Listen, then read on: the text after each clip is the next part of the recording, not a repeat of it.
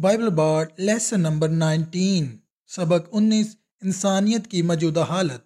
مقصد، ہیلو اور اچھا دن، یہ بائبل بارڈ ہے۔ سبق یہ ہے وہ مقام جہاں ہم آج ہیں۔ اپنے آخری پوڈ کاسٹ میں ہم نے انسانیت کی پہلی آفت کو دیکھا۔ تباہی دو کرداروں کے عمل سے پیدا ہوتی ہے۔ پہلا، انسان، اور دوسرا، عورت۔ بہترین ماحول میں رہ رہے تھے۔ بس خدا کی طرف سے ایک ہی حکم ملا تھا۔ اس حکم کو توڑنے کے در ذیل نتائج ہیں۔ پیدائش تین باپ کی سولہ آیت، عورت پر لانت پھر اس نے عورت سے کہا کہ میں تیرے درد حمل کو بہت بڑھاؤں گا، تو درد کے ساتھ بچے جنے گی اور تیری رغبت اپنے شوہر کی طرف ہوگی اور وہ تجھ پر حکومت کرے گا۔ پیدائش تین باپ کی سترہ آیت میں آدم پر لانت اور آدم سے اس نے کہا کہ چونکہ تو نے اپنی بیوی کی بات مانی اور اس درخت کا پھل کھایا جس کی بابت میں نے تجھ کو حکم دیا تھا کہ اسے نہ کھانا، اس لیے زمین تیرے سبب سے لانتی ہوئی۔ مشقت کے ساتھ تو اپنی عمر بھر اس کی پیداوار کھائے گا۔ پیدائش تین باپ کی اٹھارہ آئٹ زمین پر لانت اور وہ تیرے لیے کانٹے اور اونٹ کٹارے اگائے گی اور تو کھیت کی سبزی کھائے گا۔ پیدائش تین باپ کی تیئیس آیت باغ سے نکالنا۔ اس لیے خداوند خدا نے ان کو باغ عدن سے باہر کر دیا تاکہ اس زمین کی جس میں سے وہ لیا گیا تھا کھیتی کرے، چنانچہ اس نے آدم کو نکال دیا اور باغ عدن کے مشرق کی طرف کروبیوں کو اور چگرد گھومنے والی شولہ زن تلواروں کو رکھا کہ وہ زندگی کے درخت کی راہ کی حفاظت کریں۔ تبصرہ، سام پر بھی ایک لانت کی ہے، لیکن بائبل بات اس پر بات کرے گی۔ ابتدائی طور پر خدا نے جو آفات کا اعلان کیا ہے، ان کی فہرست صرف الفاظ معلوم ہوتے ہیں۔ لیکن جیسے جیسے کہانی آگے بڑھتی ہے، ہمیں ایک اندازہ ملنا شروع ہو جاتا ہے کہ اپنے خالق کی انسانی نافرمانی کے نتائج کتنے وسیع اور خوفناک ہوتے ہیں۔ جلا وطنی کے بعد انسانیت کی کہانی بدل جاتی ہے، ہوا کے بچے پیدا ہونے لگتے ہیں۔ پیدائش چار باپ پہلے کی دو آیت۔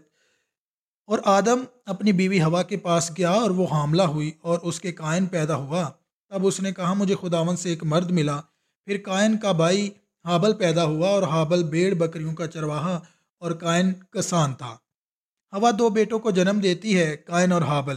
جیسے جیسے دونوں لڑکے بڑے ہوتے ہیں، دو مختلف پیشے اختیار کرتے ہیں۔ کائن ایک کسان، جبکہ حابل ایک چرواہا تھا۔ دونوں لڑکے لانتوں کے باوجود خدا کے ساتھ خاندانی ذاتی رابطے میں بات کرتے ہیں۔ یہ دونوں بیٹے خدا کے حضور اپنے نذرانے لاتے ہیں۔ کائن اپنے کھیت کے پھل، جبکہ حابل اپنے ریوڑ کا پہلوٹا خدا بیڑ کی قربانی پر احسان کی نگاہ کرتا ہے، لیکن کائن کی قربانی کو قبول نہیں کرتا۔ پیدائش چار باپ، چھ اور سات آیت، اور خداون نے کائن سے کہا، تو کیوں غضب ناک ہوا؟ تیرا منہ کیوں بگڑا ہوا ہے؟ اگر تو بلا کرے گا تو کیا تو مقبول نہ ہوگا؟ اور اگر تو بلا نہ کرے گا تو گناہ دروازے پر دبکا بیٹھا ہے۔ اور تیرا مشتاق ہے، پر تو اس پر غالب آ اس حوالہ میں گناہ لفظ کو غلط کام کے مترادف متعارف کرایا گیا ہے۔ غلط کام جیسا کہ ہم پہلے ہی دیکھ چکے ہیں، جو خدا کی اخلاقی فطرت سے مطابقت نہیں رکھتا۔ خدا وعدہ کرتا ہے کہ اگر کائن وہ کرتا جو صحیح ہے، اسے انعام دیا جائے گا۔ لیکن کائن ناراض اور افسردہ ہوا کہ اس کی قربانی قبول نہیں ہوئی۔ لیکن اس کے خلاف کام کرتا ہے۔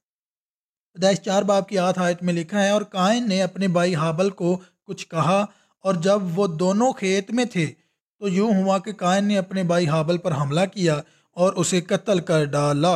خلاصہ، یہاں خدا کی نافرمانی کی کئی صورتیں ہیں۔ شریعت سے ناواقفیت کی وجہ سے کوئی بھی خدا کی نافرمانی کر سکتا ہے۔ ہو سکتا ہے کہ کسی کو معلوم نہ ہو کہ کچھ کرنے کے خلاف قانون موجود ہے۔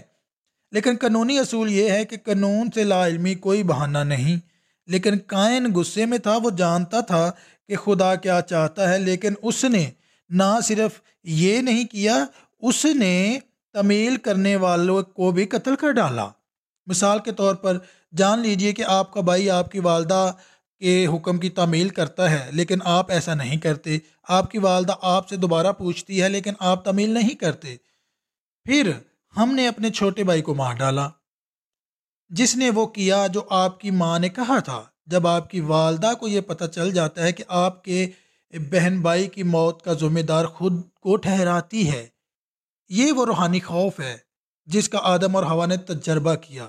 بائی کے ہاتھوں بائی کا قتل، یہ قتل دہشت گردی کا پہلا واقعہ ہے۔